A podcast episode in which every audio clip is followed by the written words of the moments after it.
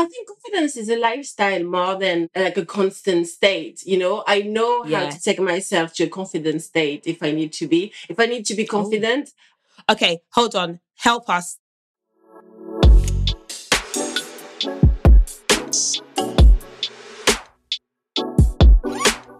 Welcome to the Caught Off Guard podcast, the podcast where no topic is off limits. My name is Patricia Bright. I'm a content creator on YouTube, a self proclaimed entrepreneur, and founder of the Break platform. On this podcast, we're going to have some amazing and successful guests who are all trailblazers in their own individual field. From models to business owners to founders, experts, and influencers like myself. I'm going to find out what it's like to be them, what makes them tick, laugh, and how they got to where they are. And I'm even going to be brave enough to ask them what's in their wallet. As they say, honesty is the best policy, and hopefully, you're about to be caught off guard. In this week's episode, we will be talking to the French Queen, Freddie Harrel, who went from working at Topshop to securing $2 million in funding for her company, RadSwan.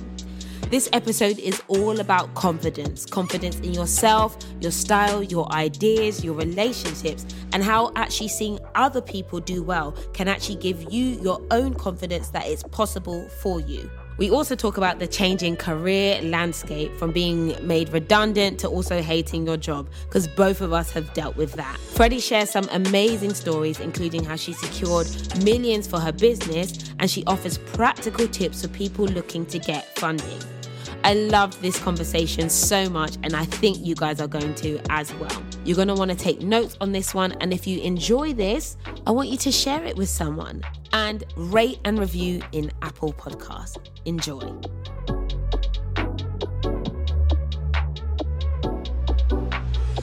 Hello, everyone, and welcome to the Caught Off Guard podcast. I'm your host here, Patricia Bright, and I'm very excited, as I always am, to have an amazing guest. We have the gorgeous, talented, smart, multifaceted Freddie Harrel today. Freddie, thank you so much for coming on.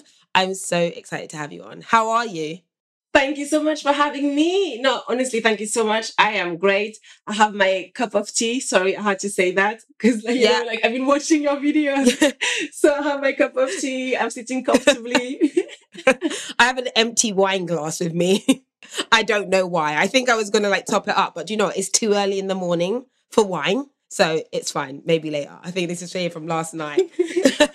I feel like Freddie is like a more successful personality twin of me, right? I think we're quite similar. We're quite confident. We black, you know, we're out here really trying to like hustle and do a lot of things. So I'm going to tell you guys a little bit about Freddie because her bio is amazing. She's recently been able to raise $2 million in seed funding. And I think I really want to get into that. So I'm going to go ahead and talk a little bit about Freddie. Freddie is an entrepreneur, Instagrammer, former blogger at I Go by Frankie, and the founder of RadSwan, a conscious beauty brand built with and for the global African diaspora in mind. Ahead of launching RadSwan, which started as a hair company, big hair, no care, and what I think is amazing is we both started off with hair companies. um, Freddie raised $2 million in funding from an all female investor group. Freddie is currently on the Founders Fund Accelerator Program. This is major as she's one of the few Black women to have ever raised over a million dollars in funding. Women account for around 7% of investment made from VCs. Further to this, in 2017, only 0.2% of all funding went to Black female founders.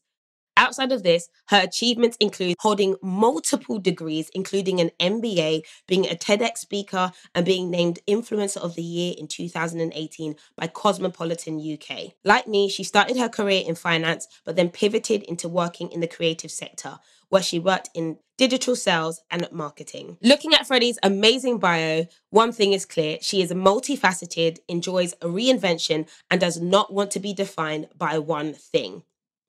Freddie, you are an amazing success. You are doing bits. Your um, bio is is is amazing.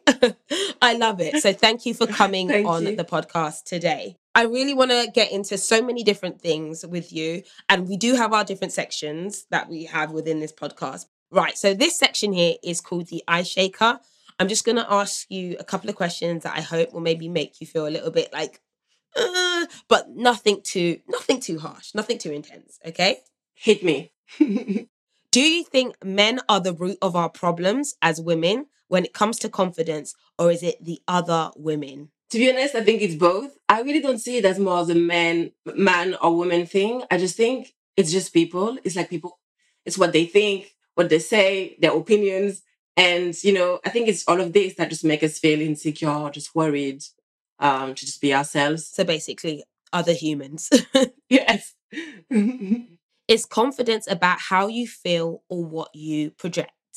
I think confidence starts with probably like what you project and then hopefully follows up with how you feel.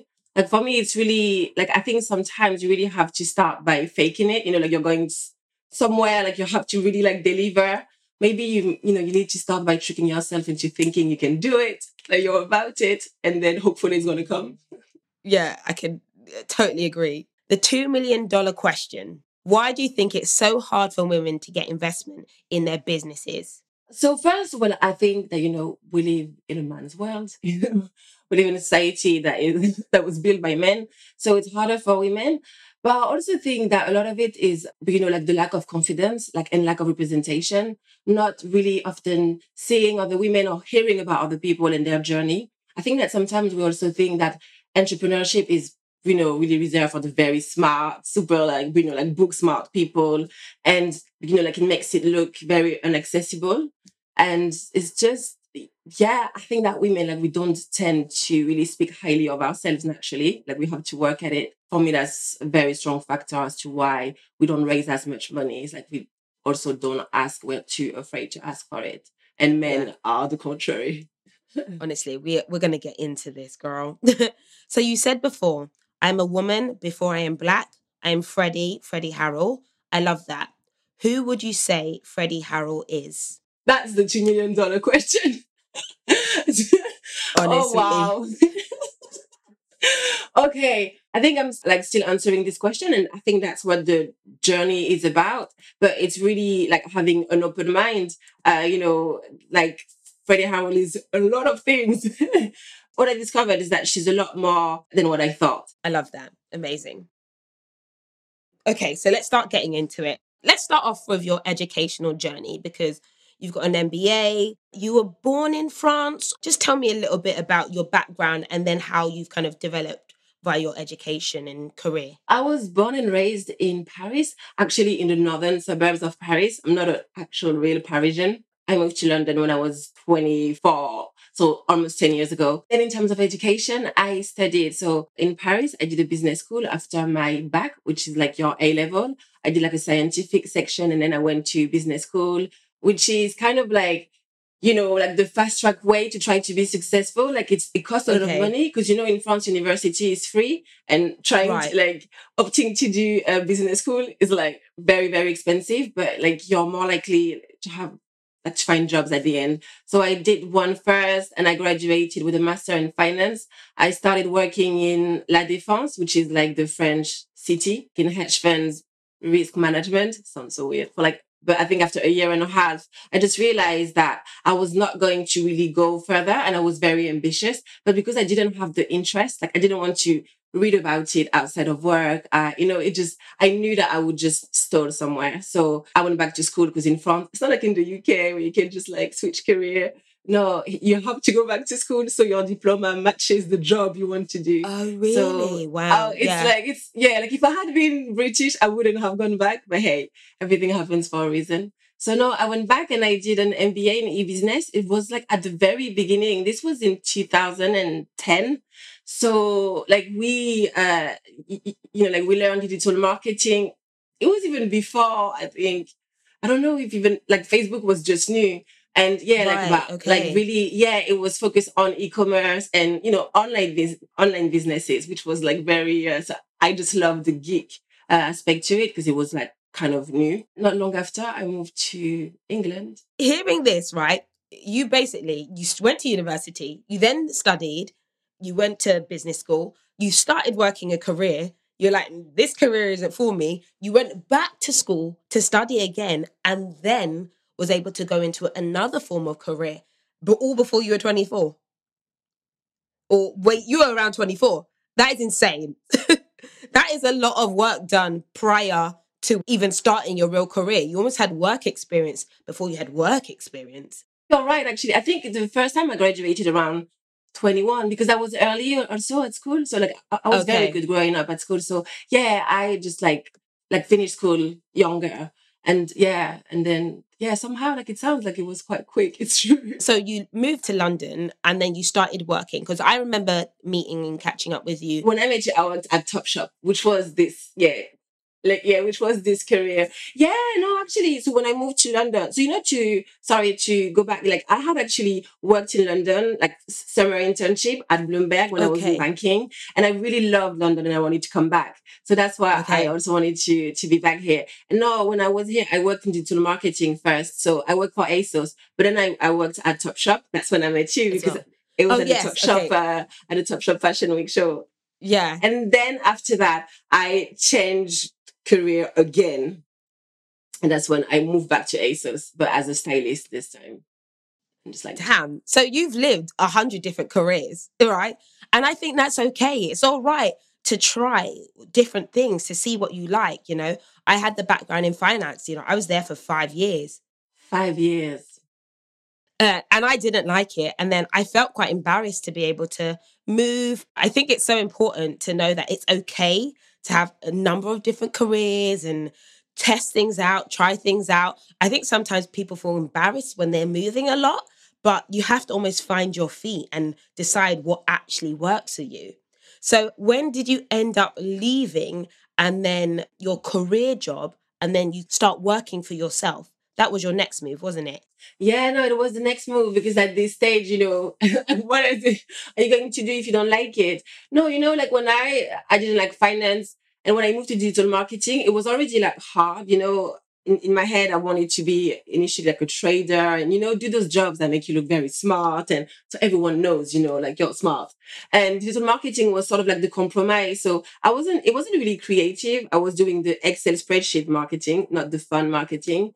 And then that's when I was just like, I want something cooler. I'm always around clothes. And I thought, you know, I'm still young, so I might as well do those changes now because my thinking is always if you're not happy, you're just going to cap somewhere. You know, like even if it's in 10 years, but if you are happy, then sky is the limit. So for me, it's like, it's always worth it to keep on looking for what you want. I became a personal stylist for ASOS and I wasn't sure I really liked it. It was kind of like blogging full time. And then I wanted to do something more around confidence and like working with women because a lot of people online at this stage, you know, I had a bit of a following and people really thought different of me. They thought I was this sort of like super badass and confident. And that was something I was actively working on. So I wanted to work with them, like, you know, to do something, but also be very honest. I am not, but I have few tricks. So that was that. But then really what pushed me is that after uh, this at that job at ASOS, I was like, where am I going to have something that's going to pay me and that's going to f- satisfy me? But you know, like the universe was like, don't answer this question just because I was just sucked. So then I was just like thrown out there. So I- just had to make it happen. Do you know what's so funny, right? I, I- I've been sacked, okay? I was made redundant. And sometimes I think that we think that the world is going to end, it comes crashing around us. But you don't realize that sometimes being fired, that redundancy is actually the thing that will like switch your life and change things up in a way that you might not have expected. So it's not the worst thing. It was the making of me. that's what happens sometimes when you're working a career that you almost have to kind of constrain yourself and if you kind of step out sometimes Yes. they don't like it people up above don't like it and you're like you know i got to be myself or i have to fit into this form and it's hard for certain personality types and i'm presuming you're that personality type I am absolutely no. It's very hard. Like I have to be me, and I'm like a very normal, nice person. I think like some, and I think you're similar to me. Kind of like introvert, awkward person, and it's hard to spend the whole day with in big buildings with a lot of people, and you know, and just be normal. It's, Okay, so actually, I want to make reference to the fact that you're French, right? And I don't know if you've been watching Emily in Paris or if you've Yes, watched it, I have. and whether or not you despise it or whether or not you like it. But the French are known for being quite direct, quite forward with their um with their opinions, right? Do you did you find that you're do you find that you're that kind of person and that you brought that to the work culture in the UK and maybe that could have been a little bit difficult for people? Definitely. So I think maybe more at the beginning. I think like now, like the British have really softened me. I think more like blunt, but I think that sometimes also the combination of being black, you know, it's like just like why you're searching yourself, like first of all, and then your French accent, and you, and you were Uh. like very like direct. That is not the best uh, mix, but yeah, yes. Well, it's being African, then being black, then being French, all mixed into one. Oh my gosh, yeah. they were not ready. But yeah, it's that's that's amazing to hear. But I think it's really important that people do feel like they can be themselves when they're in a career and they do want to work on being confident, but you also know how to have to know how to like balance and yeah, code switch, as they say. exactly. So, what advice would you give to anyone who might be working in like a career where they feel like they can't necessarily be themselves or be confident?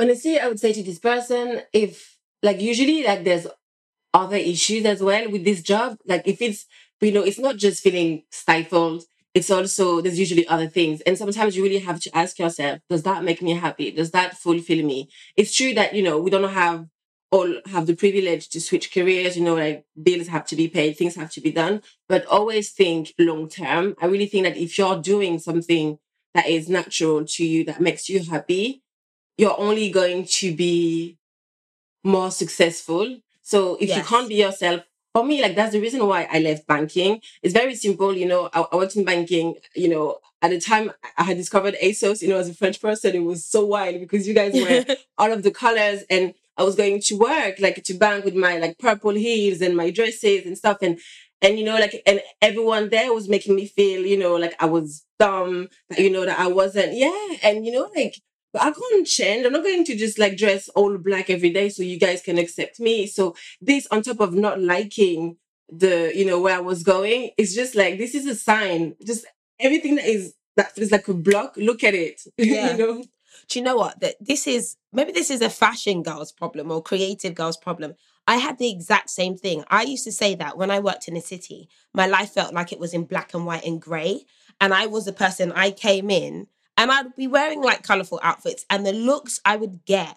And I would be told by people, like, you're not really serious, like, or you work in HR, or like, eh, you don't really care, or they would think I'm like an assistant or something. And not that there's anything wrong with being an assistant, Yeah. but I was in prime brokerage technology and they were like, who the hell is she? And I always felt like I just can't live my life like this because I didn't even want to wear the clothes that they were wearing. And I just, that's so shallow, but it was true.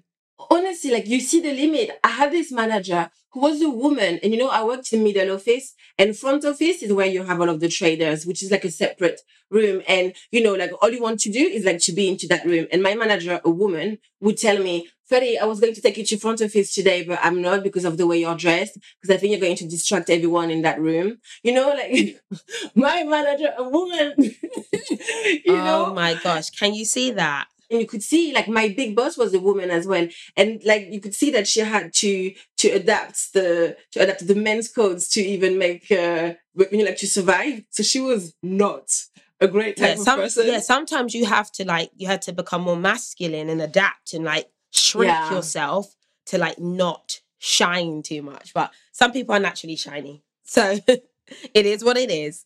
Okay, so you've got this interesting theory that women are made up of different, multiple versions of ourselves. And that explains why we are the way we are. Can you kind of talk about that theory a little bit more? Because I always say this like, we as women, we're like multifaceted, like diamonds. Like, we, we there's so many different sides to us. Could you share? for me i've always felt like the biggest issue i had with myself was that there was that we didn't agree inside. You know, like there's this one who wants to do this, the other one stopping her, this one thing, I can do this, the other one no.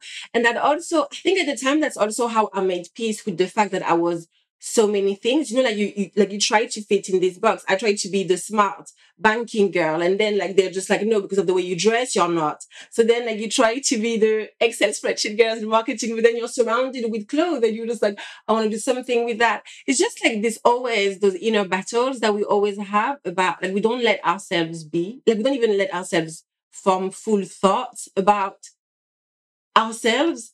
And like like so for me like the way out of this and that's just when i started my blog like years ago that was when mentally it was too much and i was very depressed at the time. I wanted to make another career change. And like i went to see a therapist and then like the first thing i said to her was that it's like there's a lot of people in my head a lot of friends that don't get along you need to help me. And then because we approached this like that we were talking about these different people and i started my blog and I was trying to bring them out. That's kind of how this theory gets uh, more solid. But really, yeah, we're all. I think we look at contradictions in ourselves, and we always the first thing we think is like, "There's something wrong with me." We always look at things from a negative outlook, from a wicked outlook, you know, as if it comes from a wicked root. Instead of really welcoming it, no. If it's if it's a feeling that comes from me, it you know, like it is valid, it is a beautiful feeling. I just need to dig deep. I like a thousand percent agree. I had this tweet the other day. I was like, I feel like I'm the kind of person I like everything. I think everything's great. Like I want to be involved in everything. I think about farming. I think about, you know, you know, I like Excel, but I also like fashion and I also like, you know, rock music and I also like drill music and I like all these things. And I think, how does one, how can someone, I don't know, be someone who has so many different aspects in them. And I have a feeling that everyone's like this, but maybe they suppress this. Like they almost say, I'm going to have to just be this kind of person and think this way because I have to because of society. 100% with you. That's the thing. I think it's the it's our natural state, like to be so multiple. But society, like society is man-made. We're not. And like whatever your beliefs are, society has been invented by men. So it has very, very, very many limitations very, exactly limited constraints yes. yes there's a lot of cracks in the system so of course like we're trying to shrink ourselves to fit you know like every time that you think and like eh, and that's a belief i had to be really strong on myself is that you know oh it's too late oh I'm not married. I don't have a child. I don't have this job. I don't. I haven't saved because we always think it's too late. Why do we think it's too late? It's because we look at retirement as if like this is like you know like when I reach retirement, that's it. It's like you haven't done this at 30. Why is it bad? It's because you're supposed to be there at 65. But that's like Yeah, according to who? Yeah. That's man-made, that society. Like life doesn't answer to that. And you could live a much shorter life and a much longer life. And it's not about that. So that's the thing I'm always trying to think is like time is man-made, society is man-made, productivity is man-made. I mean, I kind of like trying to be productive. Oh, I always want to be too. more productive, but Same. Same. but yeah, no, a hundred percent. So you know, you've definitely, I feel like you've worked on your confidence, and you talked about confidence with other women. Do you think now that you're officially confident, and do you think people can ever really be really confident? I think confidence is a lifestyle more than. Uh like a constant state you know i know yeah. how to take myself to a confident state if i need to be if i need to be oh. confident oh. I like I know how to sort of like work towards it. And and you know Okay, like, hold on. Help us. Help us. Tell us how you get yourself to a confident state because this would be really valuable. I journal a lot. I'm a very crazy person. If you ask my husband, I have piles of books. I'm just like I just take everything that is in my head outside because I just feel like it's a lie. If it's in your head, and all the time it's a lie. I really feel like like when I write, I make more sense. Like I'm much more objective. There's no like there's no time for the like self beating. It's almost impossible. Like when I write, I feel like you know I have all of the Freddies on my shoulders, and they're like you know giving their input, and that's how I find solutions. But I really and I'm also very um, organized with the way I go about it. Sometimes if I feel lost. I would just be like, okay, why am I feeling blocked? Like literally write that and then number one, I feel like this, and write everything, single thing that I feel, and then like go for every feeling and just see you know, and you debunk it. I'm just always like challenging like myself in that sense. Okay, you want to speak bad of me, you know, you want to speak bad of, of yourself. I'm gonna challenge you. Like, where, like, why do you think this? But you can quickly not remember to do that, and that's when like I just feel completely lost, etc. So that's how I work myself to this point is by having this sort of like board meeting, like with myself. Okay, what's up? So basically, you get it out of your head, get it onto paper, and then you can actually rationalize. And off the back of that, it probably gives you a bit more confidence. Exactly. I think as I write, this is, you know, like usually I write stuff and I don't really read them again because they've served the purpose. It's more like, honestly, it's different. And I know that you also like journal, I think, but it's different. I, like, I cannot be, in my mind, I, I can't be, you're lame, you're going to fail. Cannot possibly write it it's just I can't explain it. I wouldn't be able to write this. Like you know, something would be like Yeah. would be much more objective and like you have the inner resources. But like doing that is also need to be it also needs to be paired with being very hard with yourself on what makes you feel drained, what makes you feel sad, like social media, comparison. A lot of this, like you have to Yes. step back, completely step back, Yes. sometimes cut yourself off and just be alone with yourself. Yeah, that's so powerful. No, honestly, I 100% agree. And I do, I used to have tons of notebooks as well. So I just scribble I, or I have stacks of paper and write write on pieces of paper anywhere I find it. But I got an iPad. Got an iPad and I've got GoodNote. And in GoodNote, I just write all the time. And I've got my Apple Pen. It's game Yeah. changing. Because if you get to the place where you're like, there's papers everywhere. This is what would happen to me. And then I would write things on a piece of paper and it was really important. And then you know, maybe my husband would throw it away. And I'm like, no, that's a thought. That's a really important thing that you've thrown away. Like, no. And so if it's all in my iPad, it doesn't go missing.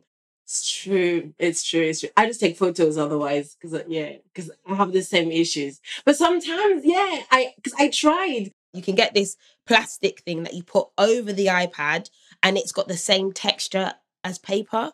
So when you're writing on it, it feels like you're writing on paper. No, I love it. Game changing for me. So you've done a lot of exploring and pivoting in your career. So again, you had the hair extensions company, which is very similar to the concept of my hair extensions company. I said to the producer, I feel like we're kind of personality twins, unlike the other alternative universes. So like you have a had a hair extensions company, and what was it called? And what was the ethos around that? It was called Big Hair No Care. But you know, like you kind of like played your part in it. I would tell you as well. But yeah. Oh, really? Oh, wow. Oh, my God. I love it. But what I loved is it wasn't made of human hair and it was all about the textures that you wanted. And I created Y hair because I hated the fact that they would tell you, you know, buy hair based on a race like Brazilian or Peruvian or Chinese or Indian. And I was like, just buy hair based on the texture. Like, what texture do you want your hair to look like and just enjoy it but anyway that's another thing but you you've also pivoted and you've pivoted from the finance to the to the marketing to the styling to blogging to that and now this how did you know that it was time for a pivot and how did you feel confident enough to do that I don't think that I knew. Go, you know, it's just like now looking back, it's quite like good timing. But I didn't know. Like the thing that happened with like with the hair thing, it was kind of like an accident. So you know, like actually, like when I moved to London years ago, I had to switch to natural hair, and I just wanted like you know bigger hair and like wearing my afro, especially being in London because in being in Paris, you couldn't be this free, and in here I just could be who I want, who I wanted to be. So yeah. And uh, like I, I used to buy like when lace wigs, like human hair got trendy because I'm such a geek, but I have no skills. I used to go on hair forums in the early 2000s.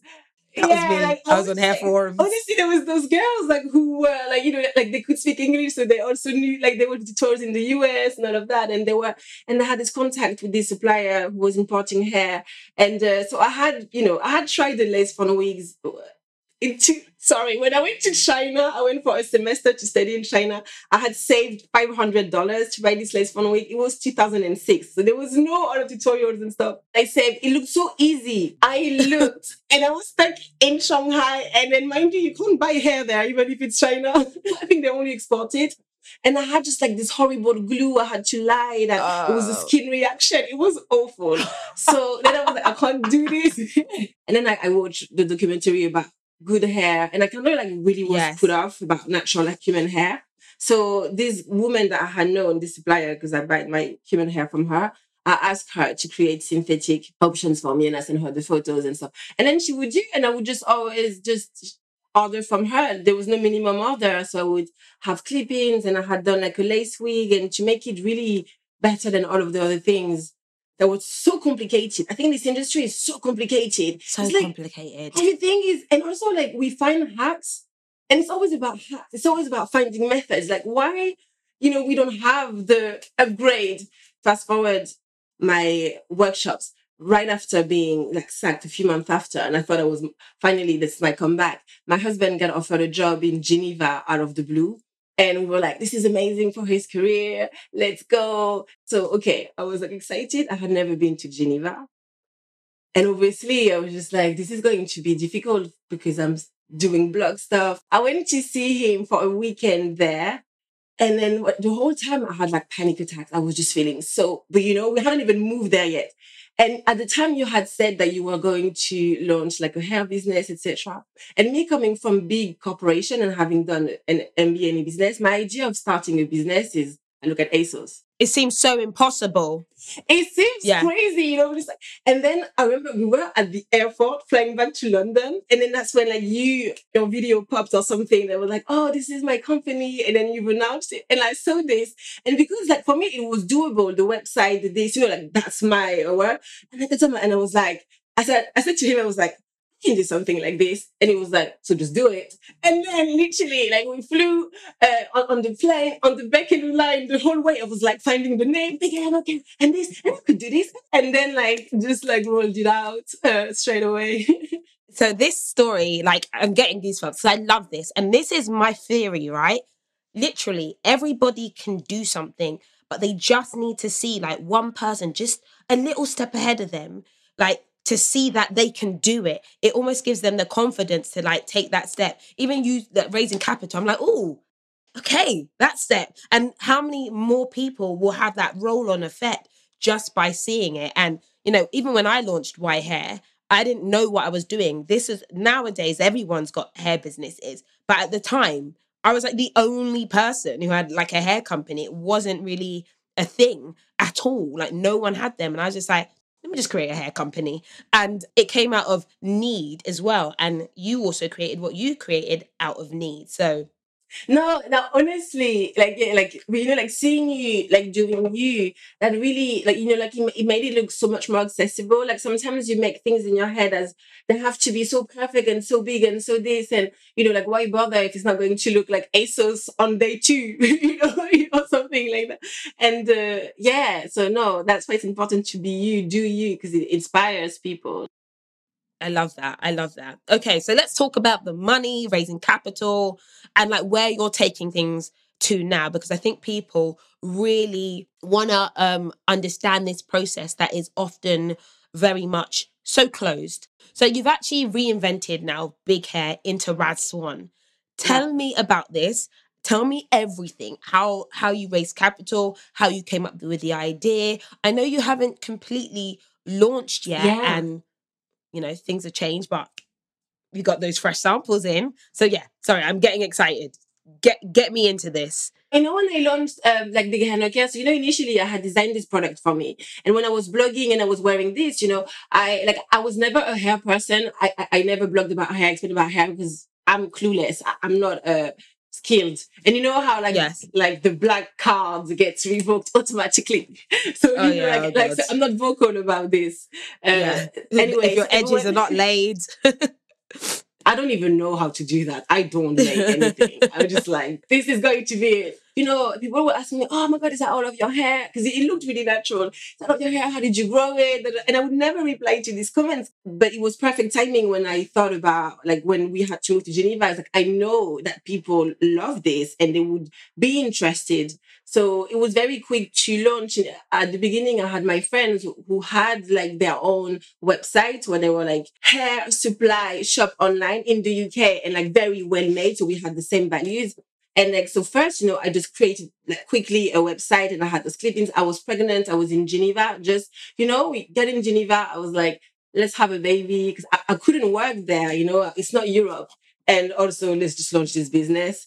and uh, so I sold via them, but was doing the community, da da da, and people like really liked it. And then I tried to launch it on my own, so I have my own site. That became a lot harder.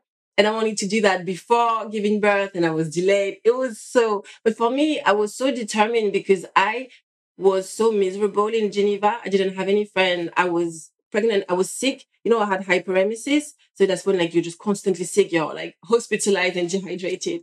Yeah, like my husband was like working crazy hours. Uh, was just like not there, very busy. So, you know, for me, it was just like, if I make this a success in my head, I thought I could move back to London because then I can compete with his salary and then we can be like, you know, like we can justify living. So that was my thing. But yeah, you know, I did pre-orders just like two weeks, and that meant I never had to borrow money at the beginning because that's get us started to buy the first stock, and then like we, we just kept selling out. And then what made the difference is that when I moved, like shortly after opening it, because I'm very naive and very spontaneous and crazy, I was like, oh, the fulfillment company that we had, they kept messing up the orders and packing the wrong thing. And I was like, I'm gonna do it myself. We're gonna go to I'm gonna move back to London and you know, I'm gonna have an office and I can do it myself from the back. And then I wanted to have an office in Pop Brixton and then I went there to visit. And then I was like, Can I see your shops?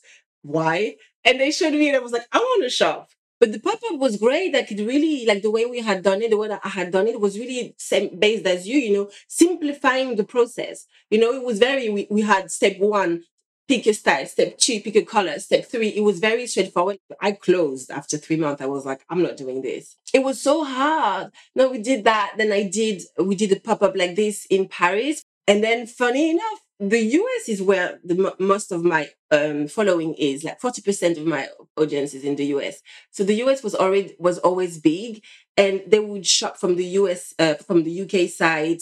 And but then when we launched in summer 2018, we did a pop up in Brooklyn, and then launched straight away a US website. That was it. Couldn't couldn't keep up. You know, it was like a side hustle, and the supplier I had, I had not really vetted her further than that. So I was trying to just get different styles, create different things, and they couldn't do something. It's very hard. Yeah, as opposed to human hair, because you know, human hair is um is a raw material, so you can just find brokers. Synthetic products, they are a finished product because it's a manufactured product. So finding suppliers, there's only a few groups that have like a lot of those brands. It's very controlled, you know, like we're just trying to hijack the market that that's hard. So yeah, that's when I decided to we couldn't keep up and people were being upset. What is it out of stock? Da da da. And I don't know, you know, I just thought I'm gonna pose it. And after we did the summer um the thing in New York, I was on holiday with my friend who has an app who has raised money. Honestly, it's all what you see. I was on holiday with her and her family uh, together and she was like, Freddie, like you, like you need more money, just raise money you know, she's not even yeah. black. Oh my, oh my gosh, honestly, yeah, you know. Yeah. And then she was like, and then she, she was like, no, but raise, and she had like raised millions already, and she made it look like. And then, like, it's so like, easy, not, yeah. yeah, like she's normal. like she's my friend, like we're just, you know. So I was like, okay. just raise, just raise two million dollars, like go on, yeah. Well, the two million was not the, what I was, uh, I wanted to do, but you know, after the whole summer, after that, actually, you know, that summer, I spent the whole summer, like before posing, being like, right, I'm going to go and raise money. That was 2018 because I insist on the dates because it takes time. 2018, yes. this summer, I was like, I'm going to raise money. And I spent the summer like doing my deck and doing my math. And then I was like, shoot, I need 1 million. Who's going to not laugh at that? And then I wanted to go to New York in this in September on my own. I booked myself like two weeks and a half in a hotel thinking I'm just going to meet investors.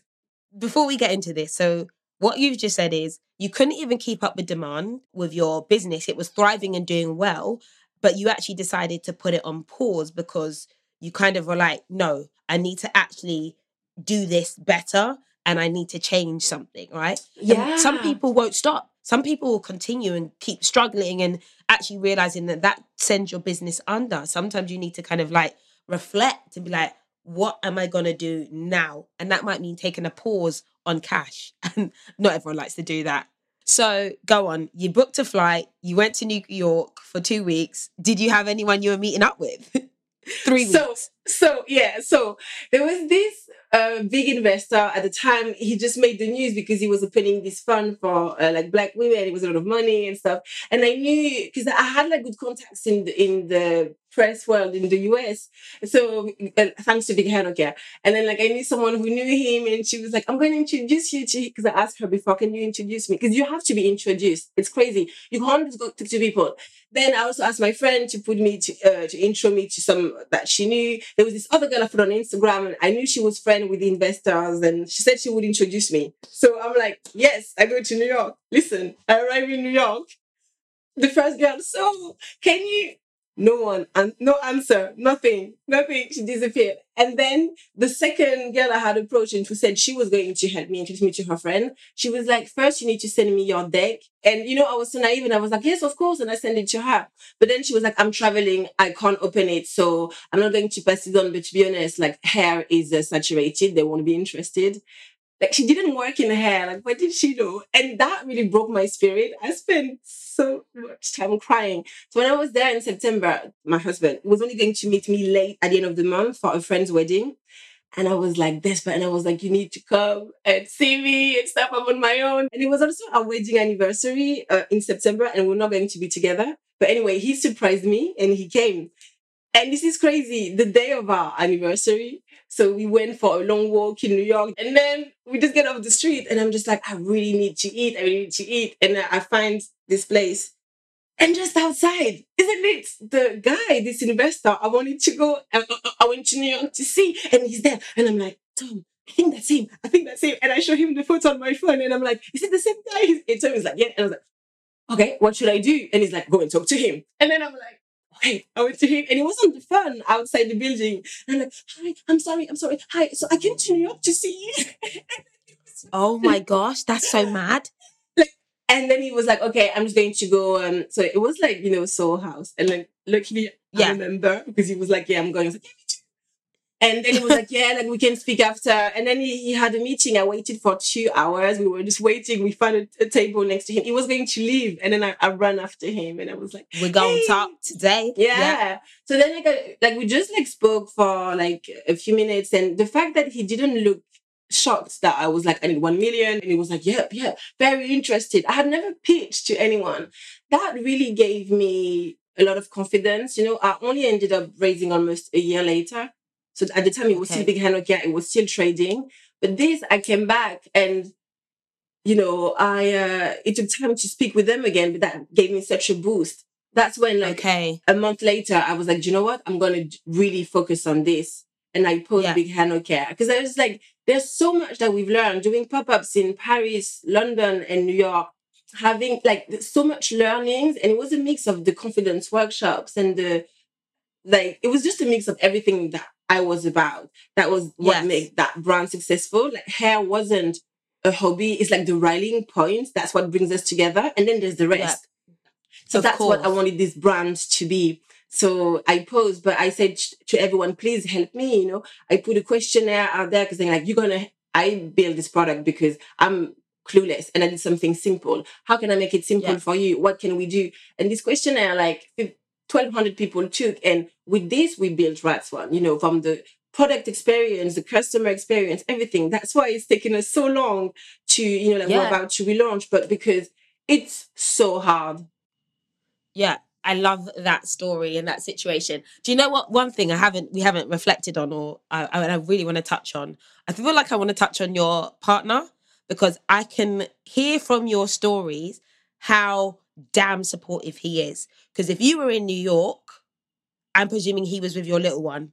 Oh yeah, yeah, yeah. Yes. Right? Yeah, yeah. Yes. You're out here, he's supportive, he's confident within himself to let his wife do what she's doing and then come and be that rock, you know, I need you to come to New York, support me, be there. How has it been with, you know, being a- as ambitious as you are with your partner? Can you share a little if you don't mind? Yeah, of course. Honestly, I think I would not be where I am if it wasn't for him. In the sense that he, from the beginning, he was like, "You are magical. You're just going to just do amazing thing. I can feel it." It's kind of like you know, like like a bit too excited. Like he sees me, thinking I can do anything, and that you know, I think that really being with him from the beginning, it really allowed me to just breathe and just actually like discover myself. You know, in relationships, people I've had before, you're so quick to try to just please them and just make sure that you remain that person that just like pleases them that they find attractive or I don't know or that they find all of this. And with him it was just none of that. It was just him like Yeah. please be yourself and me okay. So no I would say no Tom made like huge sacrifices because when we were in Geneva you know so he was an oil trader and you know especially like in Geneva world like the salaries are like Yeah, oh, completely crazy, you know. And I was not making any money at this stage. And then Big Hair Care, you know, just a few months, three months running, was like going strong. And then the blog, I was just starting to make money, not masses at all. And then he was like, I was so unhappy in Geneva. He was like, Yeah, let's go back to London because I wanted to open the shop. So he left all of that. And like I took a chance. I took a bet. Uh, I took a chance on you. So the whole time that we were uh, that we moved back because Hugo was my son was so young, and then that same year I lost my dad. Um, just when Hugo turn one, like around the same time, and like my was my best friend, and like without if Tom was like full time into a job, I don't know how I would have. Uh, you know, I wouldn't like I would disappear in my and room for like weeks, and then just yeah, and what, and it was no all of this that I've been building was just with him. You know, it was also a lot of sacrifice. You know, because sometimes like I would watch your videos and thinking I'm doing life so wrong because we would not, sorry, like really um save a lot of money because that was part of the investment is like the money that uh we make with like I was making like with the blog or the different things was to pay for us to like to live to continue so you're not saving you're not building because you know that that's kind of like our type of investment and I think that was amazing from him because he's someone that can worry about money and like where we're going. And with this, it was just like, let's go. I love that. That is a thing that you need though. You I feel like nobody gets anywhere far in life without you need someone, you need a team. You need the people who are like, yeah, let's go. Let's go. Let's we're, we're on this together. That part of that journey with you. it's a team thing. Like for me, it's like let's do something that like let's be happy. Let's do something that we love. Like Tom and I were like best friends. We're always hanging out together. Let's just be happy. You know, he's yes, he's successful. Is he really uh, loving it, having so much fun? Not so much. And I, you know, like by really focusing on what I love, like we found this, and that works for us. It's like at the end of the day, you also need to decide how much money do you need. You know, uh, uh, like we could have two very big, successful like careers and big salaries and stuff, but that's not how we want. Like we just like to be around each other, just like live on our own terms, and then just like yeah, No, I, I totally get it. I really felt like what I could hear from you speaking is that knowing what it's like, you know, being a mum and being married, yeah, that your partner is with you on the journey. And I think for me as well, like my husband is there every step of the way when I'm like, I can't do it anymore. He's like picking me up. He's like, no, come on. Come on, you can do it. He's there to like help me. And I feel like without that emotional support, I don't think I would have been able to achieve a lot of what I've achieved. So I'm very grateful to my husband and I'm presuming you're the same and how good he is with my kids. Yeah.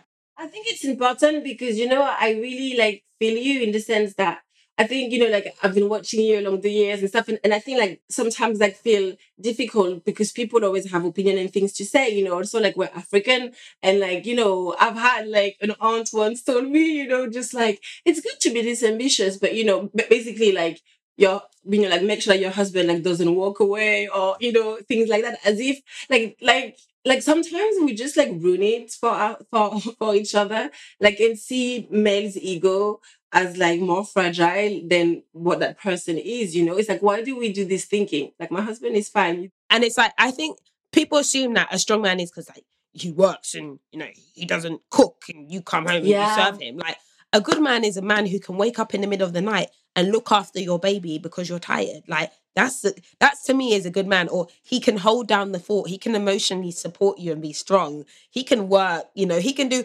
so many different things. And I think men are told that they have to be one way, and there's so many ways that a man can be that is works in unison to help a woman as well. But i'm really with you and even then you know like that's his child so it, it's not like oh he can be supportive etc that's the thing i think that sometimes we don't realize that we don't allow men to feel human, like to be human. How can we do their thinking? By just like thinking they don't want to cook, they don't want to do this, they don't want to do that. Imagine actually like how many men must live like unhappy within themselves because they just want to just they to want to, yeah. yeah. And for me, like They want to hang around at home with the baby. For me that's the ultimate confidence especially like when i see my husband. So now especially like you know like we moved to you know like we moved to new york at some point. So visa wise can't even work. So that's out of the question. And for him actually like really found himself after the busy like oil uh, world very masculine and toxic and stuff. Actually like he's such a nurturer and just like doing him looking after his family and he's a, lot more he's a better cook than me. He couldn't do pancakes a year ago. Now he's like just like flipping them and all of this and all of the things he's doing. And you know he's happy. I'm happy. We're happy. And i just encourage people to do them.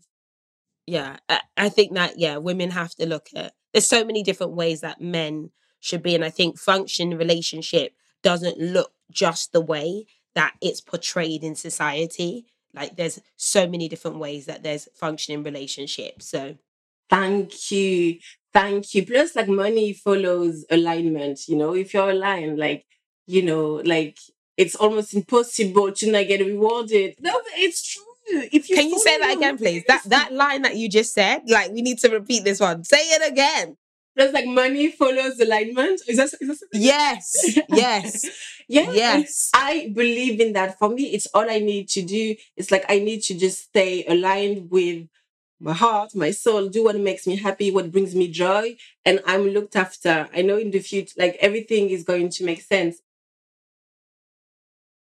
Okay, so how did you get this round of seed funding? So obviously you went to New York, you thought about it, you came back, you put it on pause, you re-improved your deck and your strategy, and then you went at it again. What was this current process? Yeah, so this actually, I just thought. So first, I posed Hair Care. You know, for me, it's very hard to just be running something and doing, and it wasn't what I wanted to do anymore. And I wanted this to be bigger than her, and I wanted this to be, you know, to also have access to the best suppliers and manufacturers. Like you need money, otherwise they're not going to look at you.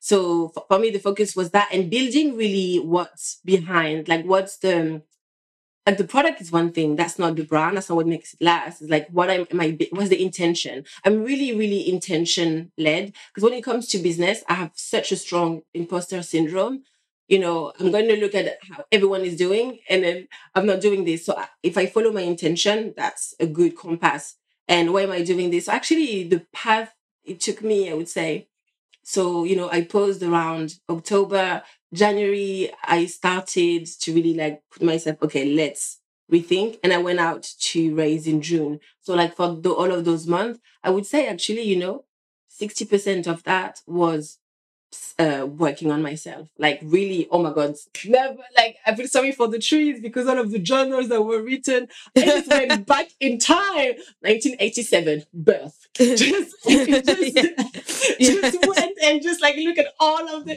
and just like clean everything. It's like if you're going to go there, you have to go light. And then really like build myself. And also like with this, everything I would find, I would put it into the brand, the intention, what brought my community, how I build this community, what Big Care was a success, what people loved, and just put it into this. I keep asking people, um, try to find suppliers and yeah, meet people. And then yeah, like get this deck together. So when you went to investors, you had your deck, you had your suppliers, you had your plan, and you basically needed the investors to believe in your ability to execute that plan.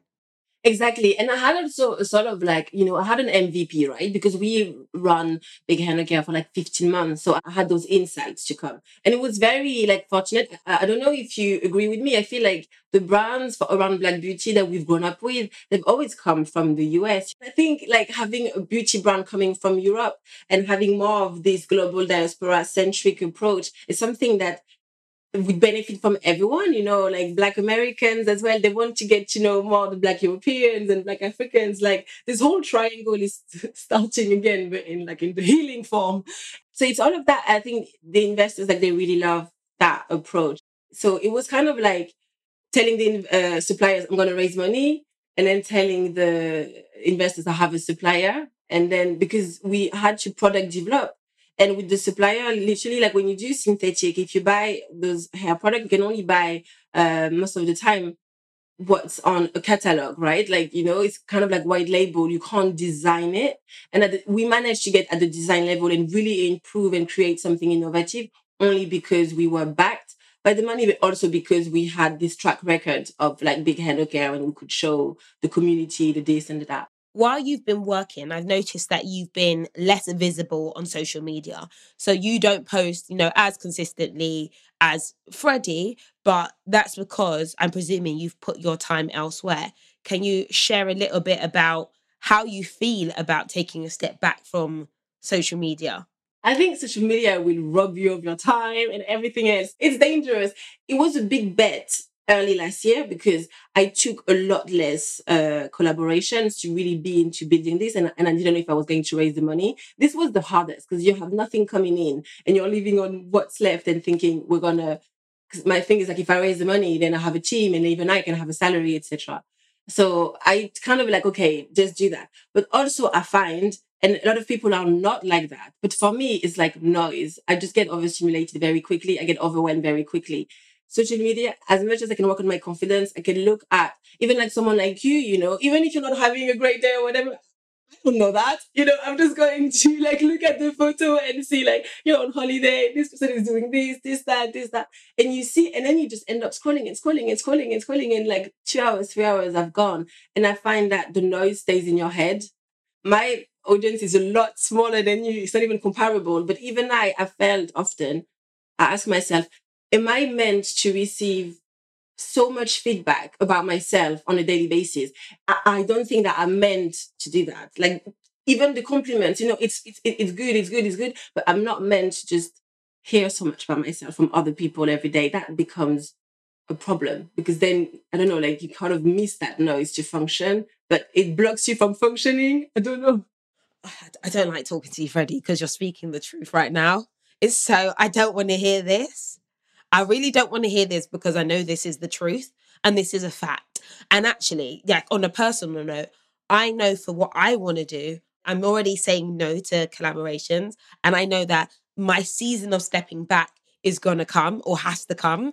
And I'm nervous. I'm nervous about it. Like, can I handle this? Can I do it? And so for me, be, hearing you say, you know what, I'm going to take my step back is actually such a sign of strength because we all want to be visible. We don't want to disappear, but you know, you disappeared and you've raised capital and are about to launch something absolutely amazing. It's so hard. You need validation. Like you get hooked on validation, like without knowing it, or you just you always want to know what other people are doing and what they're doing. And actually, it's, but then it was first, the first step is to allow it to not matter. So, first is hard. You need to just allow it. I was what at first I was like, I was saying, this person has now more, a lot more followers than I had then. Oh, now she's getting contract with this and that. And you just, I had to allow it.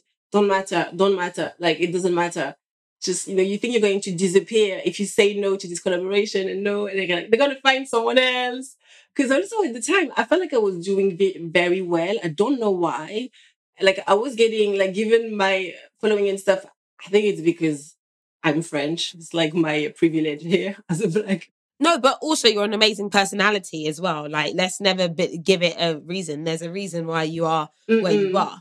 But yeah, but like I'm with you. It's so hard, and I can only imagine how it is for you because you have such a big platform. I have this theory like you have to be willing and ready to lose it all to actually get what you actually want. Like this le- this is strength. Strength is being able to say I can lose it all. It's powerful. I have this section in the podcast called Drop and Give Me 20. I'm going to ask you some quick fire questions as well. So let, let's get into this. Well, I feel like we just talked on some powerful topics. I need to go and turn my social media off right now. um, and focus and focus because I know there's so many things that I've been wanting to do. I just haven't done yet. Paris or London? London. French or English? English. The hardest lesson you've learned in the last year is? Don't hide your magic. Don't try to hide. You're most yourself when you are? with my husband and my best friends at home. The one thing that helps you feel confident is The fact that there might be a tomorrow. you get out of your head by. Journaling. If you could be one other person for the day, who would that be? No, no one. It's like sorry, it has to be me. I'm committed. I'm committed. you feel the most beautiful when? When I'm happy, Your favorite hairstyle? big hair. The last time you felt genuinely nervous? Yesterday, today, it's, I think it's a daily thing. We, we just roll with it. Your favorite kind of workout is? Stretching, The thing that keeps you grounded is? meditating. You stick to your goals by? By visualizing what I want, like you know, like just like seeing myself in this situation that keeps me going. Your favorite book of all time is? The Seat of the Soul by Gary Zukav. And your mission for RadSwan is? It's to become the leading conscious beauty and lifestyle brand for the global African diaspora, completely upgrade the market and just to, yeah, like set us free. But this is a what's in my wallet. So I'm going to ask you questions that are super money based. So your wallet is venture backed. Can you tell the listeners about venture capital and what people need to think before they think about venture funding? Uh, the thing you need to know about venture funding is that if you take the money, you need to exit at some point, which means that you're not going, it's not a business you're going to run for 50 years and etc. You know, it, it needs to exit. I would say it's like being in bed with uh, people. They're like your business partners as investors. You also really want to do your due diligence and wonder if these are the people you want to work long term with. It's not just money, never is. Yeah. And then I would just say, are you really, really, really answering a problem and how committed are you to really upgrade the experience or the product? Because you're going to need this to keep you going. Um, because it just gets so hard and yeah, a lot of responsibilities. How are you managing the $2 million? What's left of it? I'm joking. she spent it all. She spent it all. Listen, no, salary is a lot.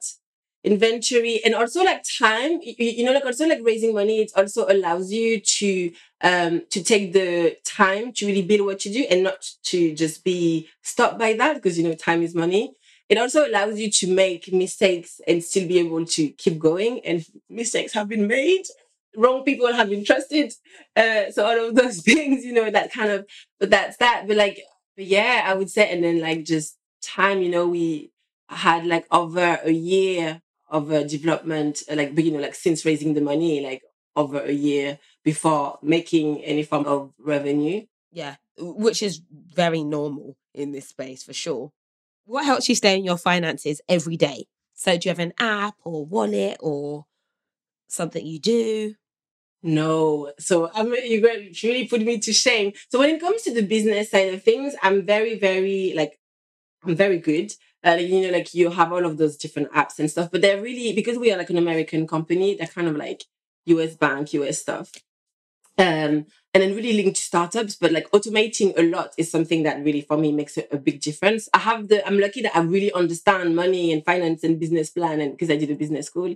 But then like personal finance, I would say I very believe that being happy, being comfortable, being in a good thing really brings a lot out of me as well. So I'm not the best uh, planning ahead. I like to just, but I'm not a big spender either. I can tell you're not a big spender.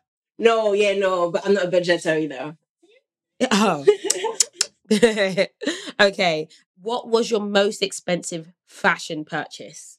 When I went to Italy two years ago in a Prada outlet, I bought this like uh, trench coat for like 400 euros, I think, because it was a very good deal. I think that's the most I've ever put into something. And then I was sweating and it's like, and then like last, last month, because I felt fancy, uh, I bought two, there's this African designer. I bought those two things and they were 250 each, like two like, like sort of dress and tunics. And I just also felt like I was, what are you doing? And uh, yeah.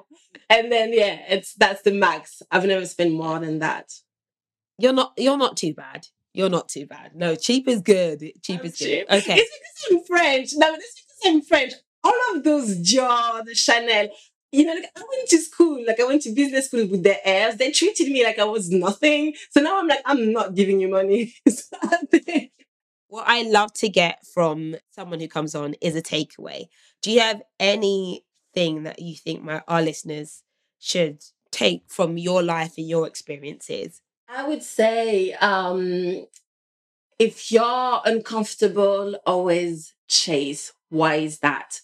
And just don't accept anything negative, any negative thoughts from yourself. Like you really have to make sure that you are in there for yourself, investigate why you're unhappy, why you're uh, frustrated, why you're angry. You're gonna find all of the answers. And then last thing, if you come on a podcast with Patricia, don't wear something where you're gonna sweat and have like oh, we can't we can't see it. We oh we can't see it because your shirt's white, so I can't see anything. I really see your lots, but yeah. Oh no, we can't see anything. Maybe it's on your camera. but yeah. Oh, I love that. I love that. Well, thank you so much, Freddie. Where can people find you? At Freddie Harrel on Instagram. When I'm around, don't expect me to just be around because you're bu- you're busy. You should, I'm busy. Yes, you yeah, don't exactly. find me. But on love that. I Instagram, yeah. Thank you so much for listening, and we're not done yet. If you like what you've heard and want to hear more, please don't forget to subscribe on Apple Podcasts, Spotify, or whatever you're listening on. If you like the Caught Off Guard podcast, tell a friend to tell a friend to tell a friend. Please share the podcast on your social media or in your WhatsApp groups and let me know your thoughts on what we've discussed using the hashtag Caught Off Guard Pod. Follow me and The Break on Instagram and YouTube, and you can just Google me. Also, please rate and review us on Apple Podcasts. It really helps more people find us. And I'd love to know what future guests you'd like me to interview and what topics you'd like us to discuss. So keep all your suggestions coming. I read all your comments and I really appreciate your feedback and support. So until next time,